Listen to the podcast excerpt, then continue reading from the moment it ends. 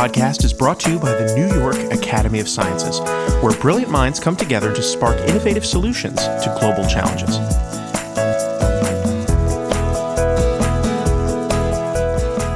On June 21st and 22nd of this year, the Academy hosted an event co-presented by New York University School of Medicine with support from Johnson & Johnson called The Need to Accelerate Therapeutic Development Must Randomized Control Trials Give Way? And it was a symposium that got deep into one of the most controversial topics in medicine, if not all of science. What's the best way to test new medications before they're available for sale? For years now, the most popular and well regarded way to make sure a new drug was both safe and effective has been to run something called a randomized control trial, or RCT. A protocol by which a group of people, called a cohort, who are all suffering from a particular disease, are identified and then divided into two smaller groups. One of which, called the experimental or treatment group, receives the treatment, and the other, called a control group, which does not. By tracking how well each of these two groups respond, you can track both the safety of a new drug. Did the people in the treatment group show side effects? And also its effectiveness. Did the people in the treatment group get better than the control? Here's Dr. Art Caplan, founding director of the NYU Langone Medical Center's Division of Medical Ethics. Randomization often uses a placebo or a well understood control arm and that's considered the most powerful experimental design in clinical trials. Differences on in outcomes can be attributed causally to the intervention. And for uh, statistics geeks, of which I'm not one, that's internal validity, being able to tell whether something really is happening or caused by having a controlled trial. This sounds very straightforward. But as we'll hear, how to run a trial like this and even if we should be running them at all, is a complex and difficult question with many angles to consider. Now, as you may have heard on a previous episode of the podcast, there was another symposium last year on a different but closely related issue pre approval access, which is the question of whether experimental drugs and treatments should be made available to people with fatal diseases before they have been thoroughly tested for more general use. As we heard in that episode, there are extremely passionate, well meaning people on every side of that question. And the conversations at that event were among the most heated I've ever heard at a scientific conference. It was a productive meeting, though, where people who don't usually get to be in the same room were able to express themselves and share ideas. And at this event, some of the same experts were invited back, along with a whole new group of physicians, researchers, representatives from the pharmaceutical industry, patients' rights advocates, and many others, to ask what if the problem isn't the system for pre approval, but rather the approval process itself? Randomized control trials have been so ingrained in the scientific community that it's almost a cliche to call them the gold standard for biomedical research. But should this be the case? Are they really the best and only way to test new medicines and treatments? RCTs have backed a lot of what we say we have to have in order to approve a drug, a lot of what we say must be done in order to approve a vaccine, but there may be situations in which we don't have to rely completely on that gold standard in order to have confidence that something we want to see happen is going to happen. Randomized control trials are so popular that it's often assumed that they've been the gold standard since time immemorial. But surprisingly, they've really only been the go to approval mechanism for about 50 years. Something like randomized control trials had been tried much earlier than that, of course. To cite a famous example, a Scottish ship surgeon named James Lind used an experiment that looked very much like an RCT all the way back in 1747 to prove that citrus fruit cures scurvy. But the RCTs that we know today really coalesced in the early 1960s, partially as a response to the catastrophe of the use of the drug thalidomide by pregnant women. Thalidomide, which we now know is an extremely powerful and extremely dangerous drug, has a sedative effect, and so it was prescribed in the late 1950s to women as a treatment for morning sickness. Thousands of those women later gave birth to babies with severe birth defects, ranging from extra toes to deformed faces to missing arms to brain damage.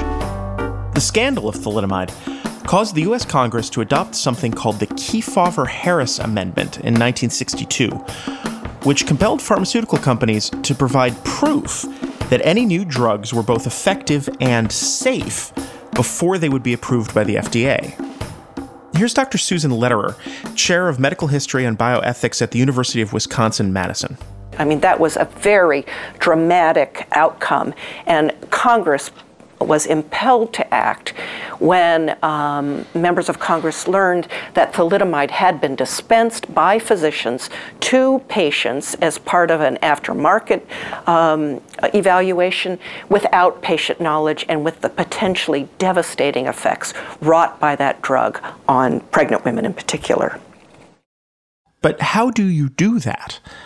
How do you prove that a particular medicine is safe and effective? almost everything done by doctors at that time, and honestly, kind of a surprising amount of what they still do, hasn't ever been exactly proved to be effective in an organized way. Instead, these treatments were passed down from generation to generation of physicians based on what they witnessed in their own clinical practice. A particular treatment seemed to work on a particular disease, and so the doctor would try it again and tell other doctors about it, or maybe write a paper about it in a medical journal. Every now and then, a blockbuster theory of disease, like the discovery of germs in the 1860s, would shake everything up and cause a massive reorganization of clinical practice. But still, the use of a particular medication was almost always based on anecdotal evidence. It seems to work when I give it to my patients. In a surprising amount of cases, even today, the details of a biochemical mechanism of a particular drug which is to say exactly why it works, are not entirely known. This makes basic questions of clinical application, like who exactly should get a drug, how much they should take, and for how long, come down to not much more than educated guesses. Here's Dr. Robert Califf, former commissioner of the FDA, who is now a professor at Duke University and also a scientific advisor to Verily, the company formerly known as Google Life Sciences. Uh, many of the recommendations and practice guidelines are not based on high quality evidence. Aspirin, on the market for over 100 years. It took us to 1950 to figure out it prevented heart attacks to the 1950s, and today we still don't know the right dose. Kind of surprising to a lot of people. Um, a lot of people espouse this dose or that dose, but it turned out that Three years ago, we saw that when you looked at real world practice, about half of Americans were getting uh, full strength aspirin and half were getting low dose aspirin. Whichever one is better, if it's only 10% better, that would be a difference of about 20,000 deaths per year in the United States alone. And if you took this globally, it would probably be close to 100,000. That's the current state um, in which we're currently practicing. And little wonder since um, we don't have good evidence on most things that we do, it's not a surprise that you can go to two different doctors and get two, two very different recommendations for the same problem. Now, there are several big problems here. First, as was shown by thalidomide, a drug might be effective at doing what you want it to do, but also have terrible side effects that you didn't anticipate. Second, like with aspirin, we may have something both effective and safe, but not really know how to use it properly. And third, it's awfully easy when you're only dealing with clinical evidence to get false positives for something to seem like it's working when it really isn't. One of the reasons for this is the famous placebo effect that patients often feel better, and sometimes even genuinely get better, when they're given something that actually has no effect on them at all. Here's Dr. Christopher Robertson, Associate Dean for Research and Innovation at the University of Arizona. uh, that can have huge effects, uh, especially on self reported outcomes, uh, but also on behavioral outcomes like ability to walk a certain distance. Uh, and there's some evidence that actually has effect on biological outcomes, things like uh, tumor survival. And again, we don't know how, we don't know why that happens, um, but uh, there does seem to be a mind body connection. And even beyond that, it's human nature to be hopeful.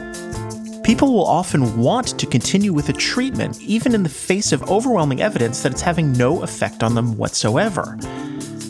Sometimes, even in the face of evidence that it's doing them harm.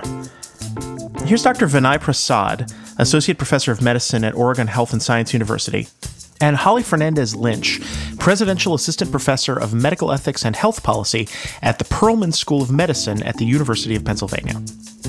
Uh, we have the human capacity for hope and optimism is endless. That's one of the greatest things about us, but it makes us incredibly susceptible to inferior levels of evidence. We want to believe. We want what's best for our loved ones. We would do anything for truly transformative drugs. Once a product is available in the marketplace, people are used to having it there. They think it's working for them, and you know sometimes data be damned, right? fine, you're telling me across the board it doesn't work, but for me it works. So don't pull it off the market. I want to retain access to it. And these false positive effects aren't only relegated to patients.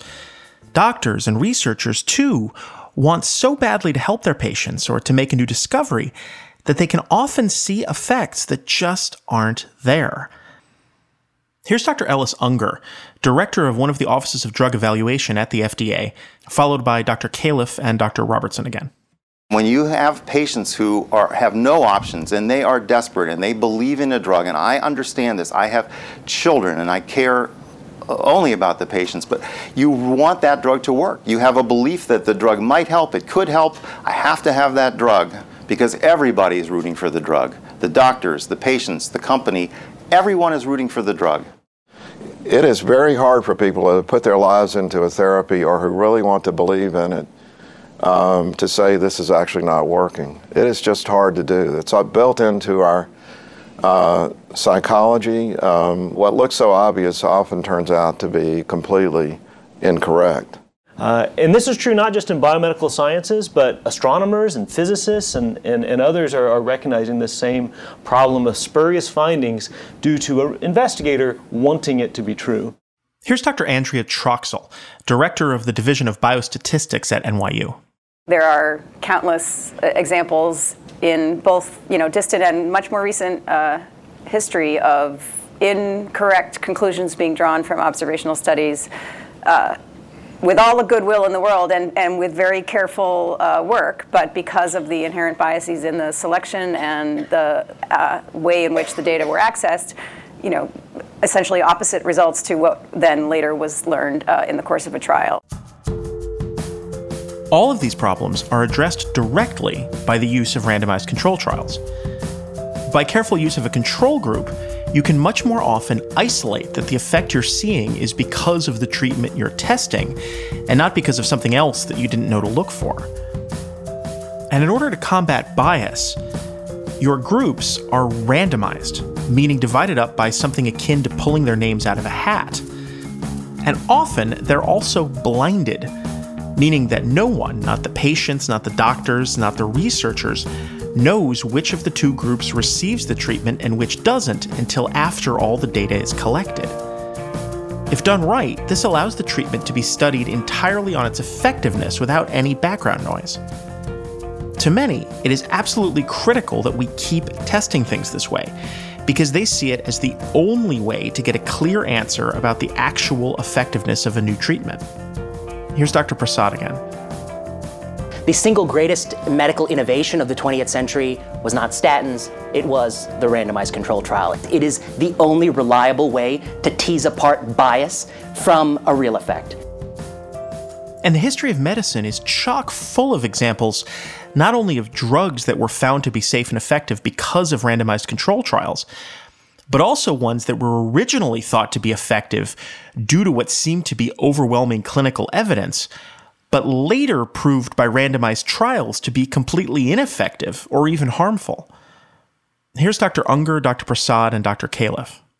One of my favorite examples is um, is called transmyocardial laser revascularization, which is done in the 90s. They took patients with with, t- with terrible angina and no options for surgery or, or angioplasty, and they actually opened their chests and took a laser and drilled holes in their heart. It was gee whiz and the patients got remarkably better. This was all based on, on uncontrolled data. When there was finally a controlled study, it showed no effect whatsoever. The greatest example in this field is the use of autologous stem cell transplantation and high dose chemotherapy in breast cancer that was administered to 40,000 women in this country before six, at least six randomized controlled trials showed that there was no benefit on overall survival. And if you brought up people and you put them up on stage, 25 years ago, you would get the best experts from the best centers saying that I've seen this work, it's transformational, it's cured women, it's a game changer, it's a home run, it's a miracle. So, but they were all wrong. Uh, I'll just point to another experience for those interested in renal disease high dose erythropoietin. The guidelines said do it. Nephrologists obeyed the rules. They gave a bunch of it. And then finally, the clinical trials were done, and it was killing people. Even in the face of all this history of important discoveries, though, to a large and growing group of people in and around the medical community, randomized control trials are more of a problem than a solution. They're inefficient, they say, expensive, overpraised, and overused. And the system we've built to conduct them is actually standing in the way of both effective research and effective clinical practice. Here's Dr. Califf. I think the clinical trials enterprise has gone awry. It's become uh, unnecessarily expensive, cumbersome, arcane, and it's causing, I think, a search for alternatives partly out of desperation because the way it's being done now isn't answering the questions that people are most uh, concerned about. And that's what this conference was all about. Is this system of randomized control trials, which has done so much to advance our knowledge of medicine over the past 50 years, the right system for the next 50 and beyond? Or do we need something new? The problems with randomized control trials, as they stand now, begin with the fact that they are very slow. Because they are intrinsically methodical, they generally take years to complete. Here's Clifton Leaf, editor in chief of Fortune magazine. He's reported extensively on the development of new cancer drugs. If you look at what the average time it is for a, just the clinical testing phase of, of a new drug, it's about six years. So that's from the first testing in humans to the to the NDA. Uh, for cancer drugs, it's about eight years. One of the many problems with this is that the pace of scientific discovery has sped up to an enormous extent. So, in the course of those six or eight years, many even newer discoveries will have been made. It's become a serious problem that at the beginning of a trial process, the thing you're testing was state of the art. But by the time you're through, it's already obsolete. The science is moving so fast that that question becomes irrelevant at that point because the, the, the, drugs that you're testing have moved on. I mean, if you're looking, for example, in the immuno-oncology, which is a very, very fast moving area, I mean, you're talking about science that's changing by the day. Uh, and so we're designing and enrolling and accruing patients for trials that really are irrelevant at that point. Here's Rebecca Susan Dresser, a cancer survivor who is a professor of law specializing in bioethics at Washington University in St. Louis, talking about one of the reasons she declined to participate in a trial when she was being treated. This trial I was invited to be in started uh, several years before I was diagnosed. It was scheduled to go on several years later. Meanwhile, this new chemotherapy drug had been approved for my kind of cancer, and it wasn't in the trial at all because the trial had started, you know, before that, while that drug was still in trials. When you're when you're in that situation, uh, I mean, it's not that you don't want to help people, but if you have an option that looks like it might be better for you, I think most people are going to go for that. And this opens up a whole other set of reasons why the randomized control trial system has come to be questioned. It's often really difficult to get patients to want to participate in these trials. And without patients, you can't have a trial. Here's Mr. Leaf. In cancer clinical trials, we know the numbers. It's fewer than 5%, as maybe as few as 2 or 3% of adult cancer patients going into enrolling in clinical trials. Why is that? Because the process takes forever and gives you very little outcome that, that's worthwhile. Here's Dr. Jane Perlmutter, a cognitive psychologist formerly of Bell Labs, who was also a cancer survivor and a very active patient advocate, followed by Dr. Unger, and then Jane Reese Coulbourne, another cancer survivor turned patient advocate who currently works for the consulting firm Mark Kruger and Associates. The way we've designed trials are quite in- inconvenient. Maybe it requires, uh, you know, a long geography. Uh, you, have to travel too far. Maybe it has too many clinic visits. Um, and increasingly, there's financial toxicity associated with clinical trials. It's a, a, sort of a new buzzword.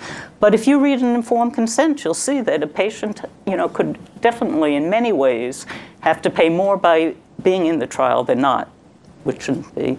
And um, in my opinion, we don't treat patients who are really volunteering and giving of themselves with adequate respect and appreciation. Nobody wants to drive 50 miles, search for a parking place, get EKGs, blood work, x rays, spend a whole day of their life getting poked and prodded and asking questions and dealing with, you know, it, it's, it's difficult. We ended up helping Genentech um, with the Herceptin trial, and they were almost a year behind. And so we sat down and looked at it. And I remember saying, Really? Four bone marrow aspirates? Have you ever had one of those? Do you know what those are like? Mm-hmm. Um, and so there were just things in there that um, we helped them realize were I'm thinking, no wonder nobody's signing up for this thing. It's horrible. Additionally, even patients who are willing to go through the hassle and difficulty of participating are often excluded because eligibility requirements for RCTs are often frustratingly narrow. Here's Dr. Perlmutter. The eligibility requirements for randomized trials are very different than the way these drugs are used, and um, that can be a real problem. Um, but we kind of ignore it because if we minimize the variability, we're more likely to be able to um, prove in a trial, which is what drug companies want to and should be trying to do. Now, this point who exactly gets to participate in a trial and who can't and why actually gets to the most fundamental nature of how RCTs work and why many people think that they need to either be radically rethought or chucked out altogether. A drug trial is an experiment. And like all experiments, the answer you get at the end is much clearer if you start the process with a more specific question. For example, does this drug help people with cancer? Is a question that's way too broad to test effectively. To begin with, cancer is more than one disease. It's hundreds of different diseases that each respond very differently to different treatments. Likewise, people is too broad a group. Men respond differently than women, adults differently than children, and so forth. And what do you mean by help? Help how exactly? And so, the kinds of questions that get asked in these trials are actually something like this. Will patients with very advanced stage 4 non small cell lung cancer, but no brain metastases, who have already received another therapy, are otherwise healthy and capable of going to their office job, have no autoimmune disorders and no chronic infections, who take this treatment show more than a 30% tumor reduction as measured by targeted CT scans. Now, this is a made up study, but we built it from real examples of actual trial criteria. And in this made up study, if your lung cancer had spread to your brain, which is very common in lung cancer, or you are so ill you cannot go to work, or if you have a condition like rheumatoid arthritis, or even if you are a stage 3 non small cell lung cancer patient, you will not be able to enroll. And so it will be many years before you would be able to receive that treatment if you even survive to see it approved. And no matter the results of that study, it will not tell us if that drug would have helped a stage 4 non small cell lung cancer patient who has never received another therapy. And forget small cell lung cancer, because that behaves as an entirely different disease. Each target, each stage, and so forth requires a separate trial, each of which might take eight years and cost hundreds of thousands of dollars to conduct. This is all particularly problematic if the study fails, because that makes it much less likely that the drug will be tested again in different groups. And so we'll likely never know if it would have been a blockbuster if it had been tested on a different cohort. And that's just the beginning of this particular rabbit hole of difficulty. The target of our fake study, 30% reduction of a particular kind of tumor in a particular body part in a particular population, is what's known as an endpoint. In this case, it's a clinical endpoint, meaning a direct measurable benefit to the patient. Often, a clinical endpoint is something as simple as living longer or not having the disease anymore. But that's not the only or even the most popular kind of endpoint. Very few treatments are actually cures. Particularly with complex debilitating diseases, the alleged benefits of a particular treatment are much smaller and harder to measure. And so researchers are often forced to rely on surrogate endpoints, measurements that are assumed to track alongside the state of your condition. A very famous one of these is measuring blood cholesterol as a sign of risk for heart disease. Very often, people with high cholesterol develop heart problems, but not always. Some people have high cholesterol and live long, otherwise healthy lives, and some people with normal cholesterol develop heart disease anyway. So, if you're testing a new drug to prevent heart disease, and you're testing it by whether it lowers cholesterol levels in someone's blood, are you actually measuring whether it prevents heart disease, or just whether it lowers cholesterol? It's a tricky question. And all of this can get frustrating to patients for many reasons. Firstly, because they can feel like the researchers aren't measuring the things that would actually make a real difference in their lives. Perhaps rejecting a drug because it doesn't move a particular chemical marker the right number of clicks down a scale, even if it might have had real benefit to the patients in some other way.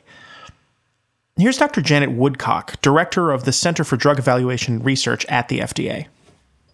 All too often, we talk to about what doctors think is important to measure, but really, we're supposed to help people feel better, or function better, or live longer.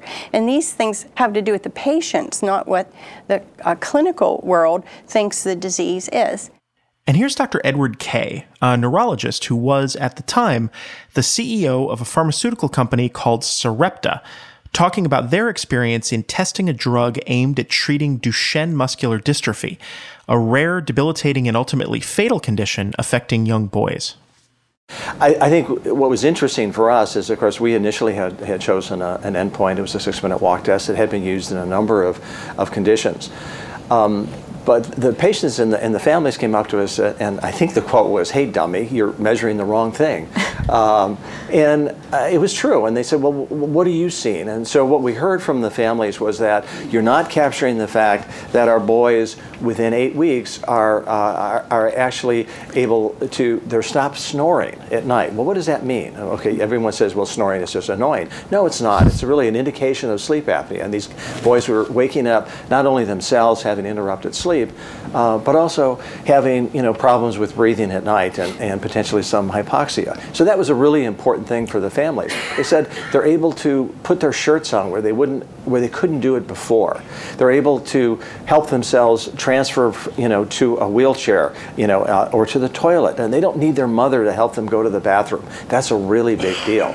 So what we did is we put together a list of all of the things that the mostly the mothers were telling us are really important. And then we try to put it into a patient reported outcome to actually make it quantifiable and try to you know, put it into our trials to validate. But if we didn't have that information from the families, we would have never known. We would have been looking um, somewhere else to look for a benefit. In the worst cases, in the interest of getting a drug approved, investigators might, consciously or unconsciously, be choosing a cohort based on who will most likely help them reach their endpoint, rather than choosing an endpoint that actually represents the most people suffering from the disease. Here's Andrew McFadden, a patient advocate and executive director of the Isaac Foundation based in Canada. But the problem is that when you're looking at randomized controlled trials and the endpoints for such a heterogeneous population are so different that they have to find one that they can say is common. But what they neglect to understand is that if that's their only clinical endpoint, we're pigeonholed into the requirements in order to get that drug covered. Narrowly defined endpoints can often also lead to problems in communicating with the other major players in this story the payers. Because ultimately, a government or insurance company is going to have to be convinced that these new and often very expensive drugs are worth buying. The big problem is that yes, the drug gets approved, but then payers are saying, well, what big deal? I, I, had a minister of health in Canada tell me, well, big deal, Billy can walk 220 meters longer in six minutes. What does that mean for me? And really, what he's saying to me is, well, big deal, he can walk 220 meters in, in six minutes extra, but is that really worth $700,000 to me on an annual basis? And, and you know, from, from the idea of value creeps into it, and we get into discussions with, you know, value to you is different from value to value to Billy, who can now go to the bathroom by himself, do up his own, you know, uh, buttons, tie his own shoes, which leads to a whole host of different things. So uh, it, it's it's it's a voice that's there and it's a voice that's being heard, but we just can't use it appropriately based on the, the clinical trial guidelines that are currently exist. This comes down to a fundamental question in all medical research the difference between efficacy, how well something causes a particular effect in an experiment, and effectiveness, how well it actually solves a problem in the real world. Here's Dr. J. Russell Teagarden, a pharmacist who, among other things, serves on the New York University Working Group on Compassionate Use of Experimental Medications. You know, efficacy is can it work? Effectiveness, does it work? And then there's is it worth it as a value? And those are different types of research methods. They're different types of questions. And so, can it work, which is where the RCTs always come in? That's mm. one approach. Fine. That's that's what the regulators like. Does it work? That's what the payers want to know. They want to pay for something that works. That's different methods. And we keep trying to jam those into the RCT. It's different methods. It's different researchers. You know, the biometricians love the RCT. They love they love continuous ordinal data. But a lot of the stuff that the patient groups have or that their life is determined mm. is not the data just doesn't take that shape. And here's Dr. Woodcock. I personally believe the clinical trial system is broken, not because it's produces anything bad, but it isn't fit for purpose. It doesn't meet the need. We aren't giving the evidence we have to have.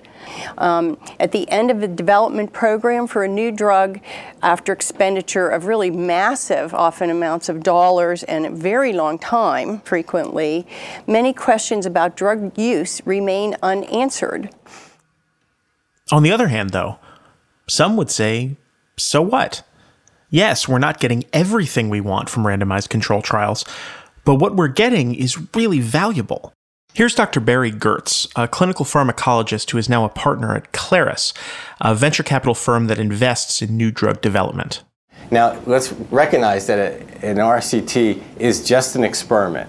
It's a directed experiment. It may be more or less generalizable, but it is asking a very specific question and it's probably the most judicious use of resources as a means to get to that answer. But that is only a single answer. You won't answer all the questions that uh, the interested parties, the patients want to know, that the payers want to know, that the government wants to know, but you'll answer some questions and you'll answer them with, I think, probably greater clarity than alternative approaches. Maybe the problem here isn't randomized control trials per se, but rather bad randomized control trials.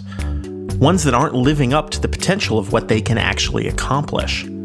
Here's Dr. Prasad, followed by Dr. Califf. Just because a study is a randomized study doesn't mean it's a good randomized study. Um, we talked about the unrepresentativeness of randomized control trials, but that's not a failure of the trial, that's a failure of our inclusion and exclusion criteria. Finally, we've heard a little bit about the reliance on surrogate endpoints, which may or may not correlate with what patients really care about living longer or living better. But again, I think blaming randomized control trials for these things is like blaming the Wright brothers for United Airlines. Uh, it's not their fault that we're misusing aircraft. And um, these are the common myths that I keep hearing. When, when you say randomized clinical trial, you refer to some arcane thing where you must collect every possible data item. You have to have nurses flying around airplanes to check every data item at an amazing cost that's terrible for our environment. You have to exclude everyone who's relevant that you're most concerned about from the trial. And they have to be conducted like a laboratory experiment divorced from clinical practice. I think all these are myths, they're not correct. And I just urge people to use the term traditional regulated clinical trial when you describe that kind of trial, because it doesn't represent but a small minority of the clinical trials that are done. And I think there's a place for the traditional regulated clinical trial, but it's being used in cases where it shouldn't be used at all, and other uh, randomized clinical trial methods should be used. And indeed, many people around the world are working to find new models of clinical trial that improve on traditional RCTs rather than discarding them altogether. Here's Dr. Troxel, followed by Ms. Reese Coulbourne.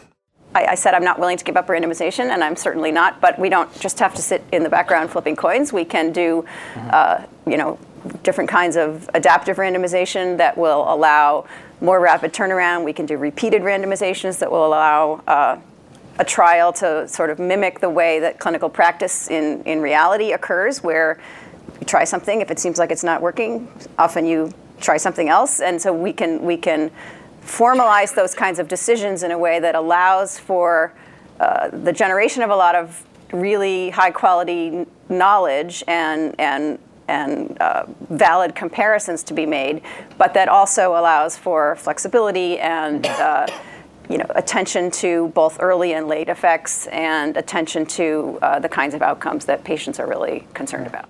The I-SPY trial, so it's a, a, a different design, and it, it happens to be in advanced breast cancer, so that's why I can relate to it.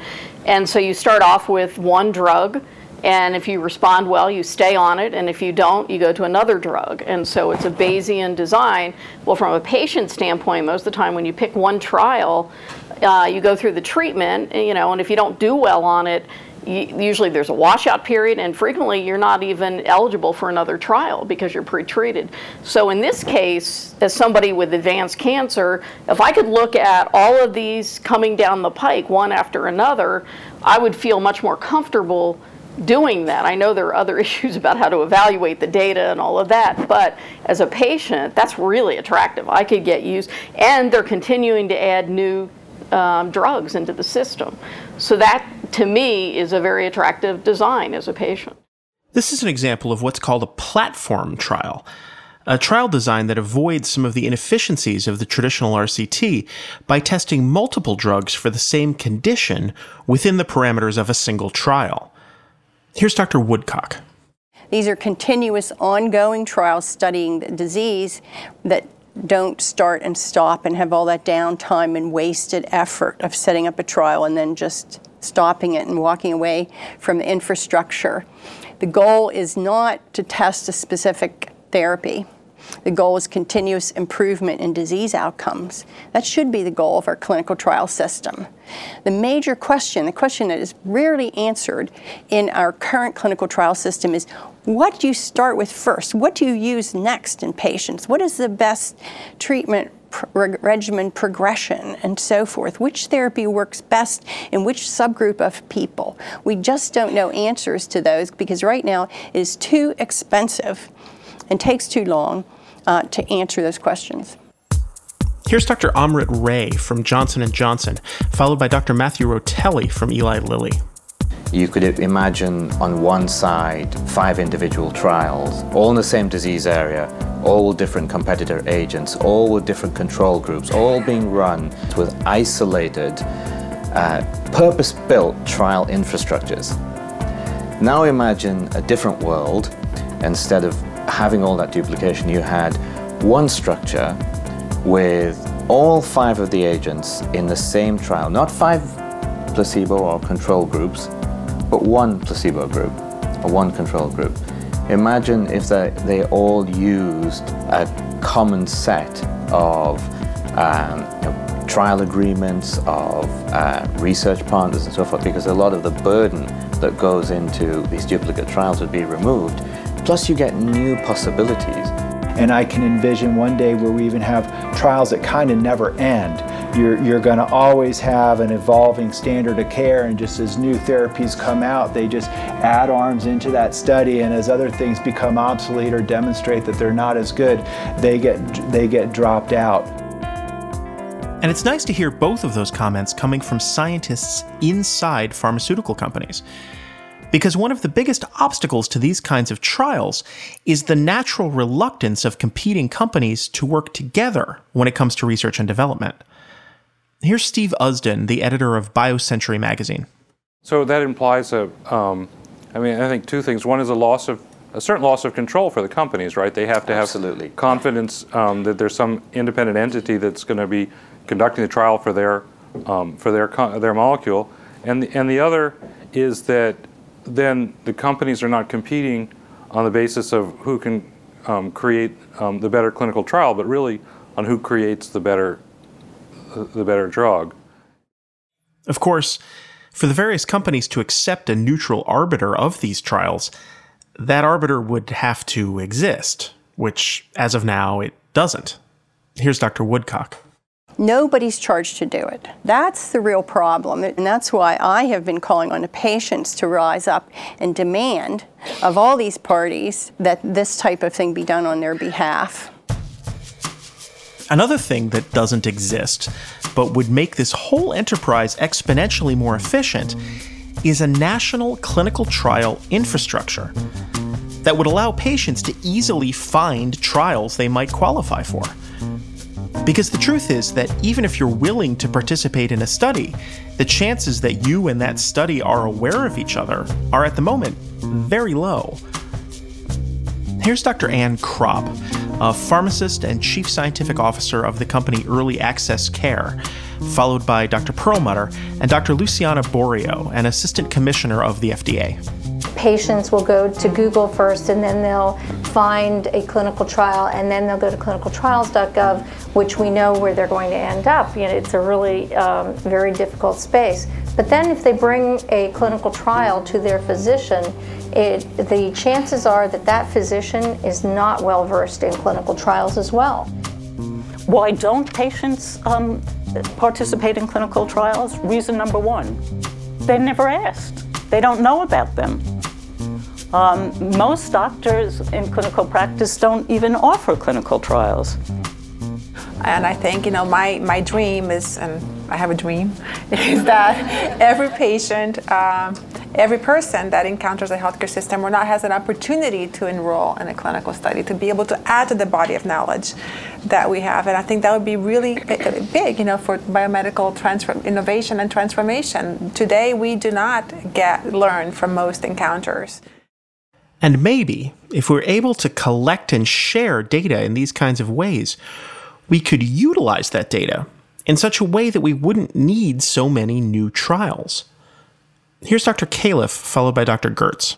The systems that I described could be observing continuously. In fact, they are, but they're being observed by health systems for business purposes right now um, to make sure the payments go in so that everyone can stay alive financially. That same data, as it gets better and better, is going to be a way to observe medical products of all types, but also health service delivery systems. If we can get over our cultural habits and figure out how to share data in a way that's respectful of people, I think you'll see progress for rare diseases and common diseases at a pace uh, that's never been seen before. As we become more proficient uh, with data sharing, that you're hearing more and more about, when as patient level data is becoming available, that perhaps there are questions that could be addressed using patient level data from randomized clinical trials so that we don't have to re- try to open it up and spend all that money and all that time. We probably can answer the question. It's probably right there staring at us, but the data has never been available to be consolidated.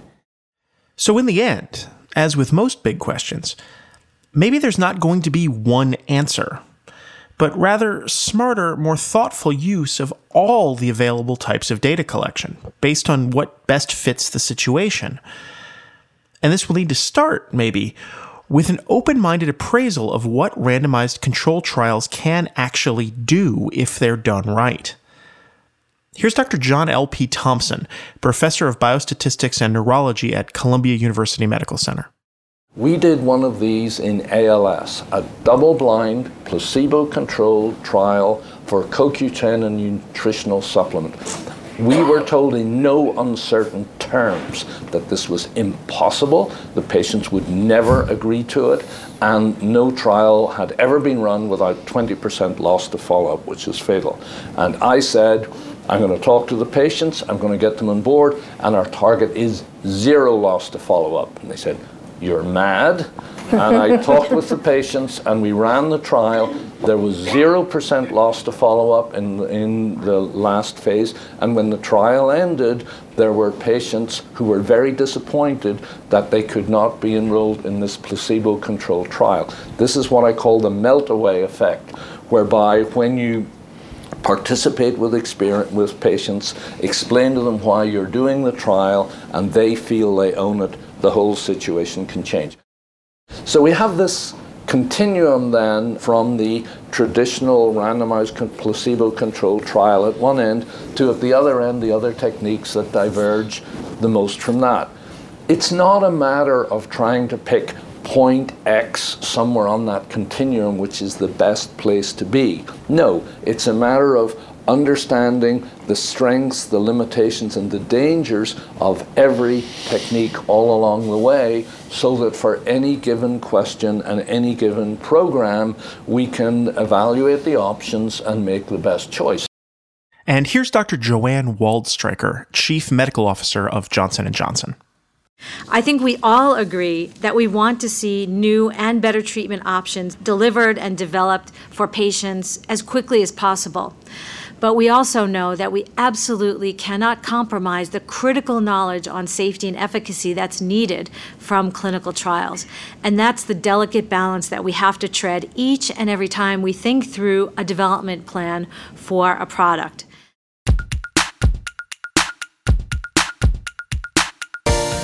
Thanks for listening to the podcast of the New York Academy of Sciences. This episode was written and produced by your host, David Hoffman, with scientific and administrative oversight by Dr. Kari Fisher and Dr. Melanie Brickman Borchard. All the excerpts used in this episode were drawn from the event The Need to Accelerate Therapeutic Development Must Randomized Control Trials Give Way? held at the Academy on June 21st and 22nd, 2017. It was jointly presented by the Academy and the NYU School of Medicine with support from Johnson & Johnson.